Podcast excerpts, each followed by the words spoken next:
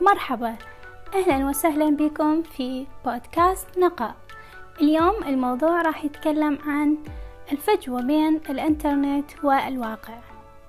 بوقت من الأوقات جلست أفكر بموضوع معين وهو الفرق الشاسع اللي بيصير بين الواقع والإنترنت.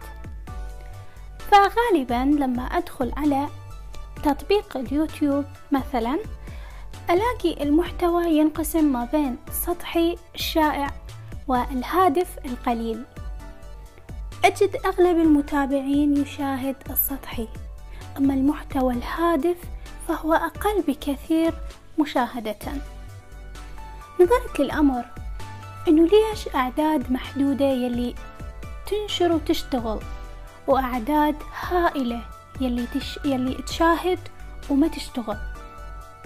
ليش أنسى نفسي بمواقع التواصل وأنشغل بحياة الآخرين وإنجازاتهم وأتابع حياتهم أول بأول؟ وأنا حياتي عالقة بكثير من المشاكل ولا زالت لا تتراوح من مكانها. كل شيء على ما هو. لم أحدث تغييرا سوى أني أشاهد الآخرين وشنو اللي يسووه؟ أزيدهم شهرة وأزيدهم كل ما هو جميل ومربح. البعض راح يقول أنه أنا بهذا الكلام ربما قاطعة أرزاق العالم. لا بالعكس.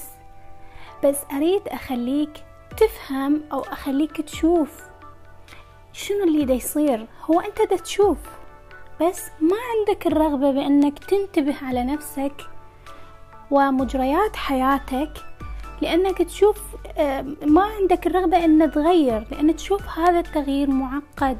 وتشوف ما راح تقدر تسوي شيء يغيرها.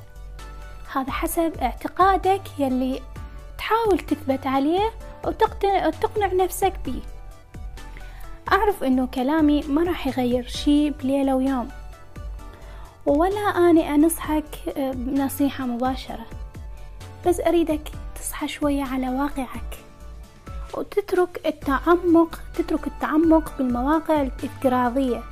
وتتعمق بواقعك وتصلحه بدل ما تعيش سعادة وهمية على الإنترنت عيشها حقيقية بالواقع. ما مجبور تتغير ولا مجبور تبقى تتابع هذه الأمور لكن مجتمعك بحاجة إلى منجزات.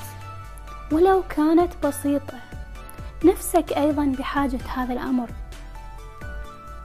أبنائك محتاجين أم وأب قادرين على تربية صحيحة وقادرين على توفير متطلبات حياتهم بالشكل الصحيح. شنو فائدة أقضي أغلب اليوم مع أصدقائي وصديقاتي وأدردش؟ وأمرح أتفق وياك أنه هالشي يضفي نوع من السعادة على قلبك لكن بقدر محدود. لا أن تلقي وقتك المهم على محادثات ولقاءات لا ثمار تنتج ولا مستقبل توفر لك. الصداقات المحدودة والأوقات المحدودة لهم يجنبك الوقوع في المشاكل أولا ومن ثم فإنه يمنحك مساحة لأن تعمل على نفسك وتغتنم الفرص لكي تكتشف أهدافك ومواهبك.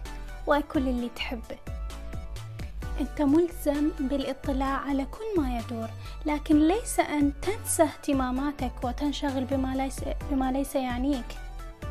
الإنسان اللي ينشد النجاح والوصول للي يريده لازم يفهم أن عليه أن يتخلى عن الكثير من عاداته الماضية أو عاداته اللي متشبث بيها سواء كانت خاطئة أو صحيحة.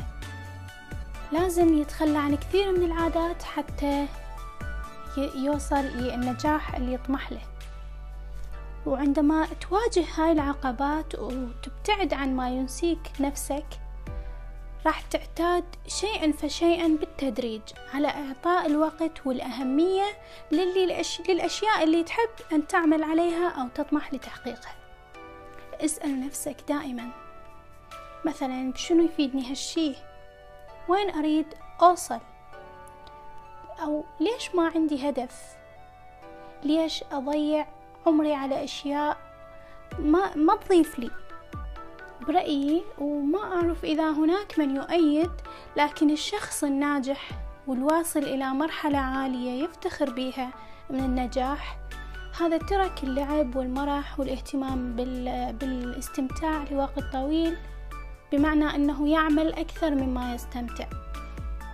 لا بأس أن توظف استمتاعك في العمل لا في أشياء أخرى. بالتالي ستختصر الكثير.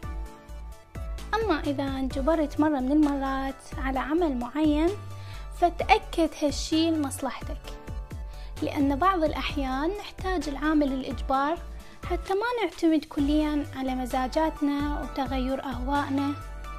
الإجبار رغم هو شيء سلبي كما نعتقد ومن اسمه إجبار معناه شي ما تحب تسويه لكنه يعلمك معنى مفهوم المسؤولية ويدربك بنسب متفاوتة على أن تتقبل الأشياء اللي كنت تكره تمارسها. بالتالي دون أن تعلم راح تلقى نفسك ناجح بهذا العمل وبرغم نجاحك تشعر أن هناك شيء ناقص. ربما نقص الاستمتاع ربما نقص الارتياح أو السعادة. لازم تعرف أنه كل هالأشياء تحققها وتسد نقصها إذا تقبلت اللي دا تسويه وتعايشت وياه وبذلت جهد مع حب مع استمرارية المحاولة. يعني أنت اللي تسعد نفسك وأنت اللي تكسرها بتشاؤمك. لذلك حاول تتأقلم مع واقعك بدل ما تتهرب منه لشبكات التواصل الاجتماعي. امنح وقتك لعائلتك لأطفالك لأختك لأخوك أو لنفسك. تعايش مع واقعك وحبه. احدث تغيرات وحاول تفتح الأمور المتشابكة. لأنك إذا استمريت عايش بوهم الإنترنت راح تصحى بيوم ما تقدر تغير شي. لأنك أدمنته. ولأنك ضيعت عليك فرص حقيقية وتمسكت بالوهم. أتمنى الفكرة كانت واضحة وأتمنى هذا الكلام ما يبقى فقط مسموع إنما مطبق في حياتك ولو نسبة ستين بالمئة. لأن حياتك أهم من الضياع اللي يصير حاليا من أطفال وحتى الشباب وامتد للكبار والكل يعرف ويشاهد صار أنه هوس الاندماج في شاشة الهاتف يعمل الكثير عن حقائق حياتهم. صاروا يتمنوا يطبقون أشياء مثلا تتملكهم حب الشهرة. أريد أسوي هيك وأريد يصير عندي هيك ويتعلقون بالأشياء البعيدة عن واقعهم والمتأذي الوحيد هم أنفسهم لا غير. يا ريت لو يستغلون هذا التفكير بشيء يطور حياتهم كان ما شفنا كمية الجهل المتفشية في مجتمعاتنا ولا ولا شفنا الكوارث البشرية اللي تصير. وما ننكر إنه هناك أناس كثر يعملوا وهم قدوة لكثير من الشباب لكن الأغلبية يصعب عليهم تحقيق إنجاز أو تقدم خطوة.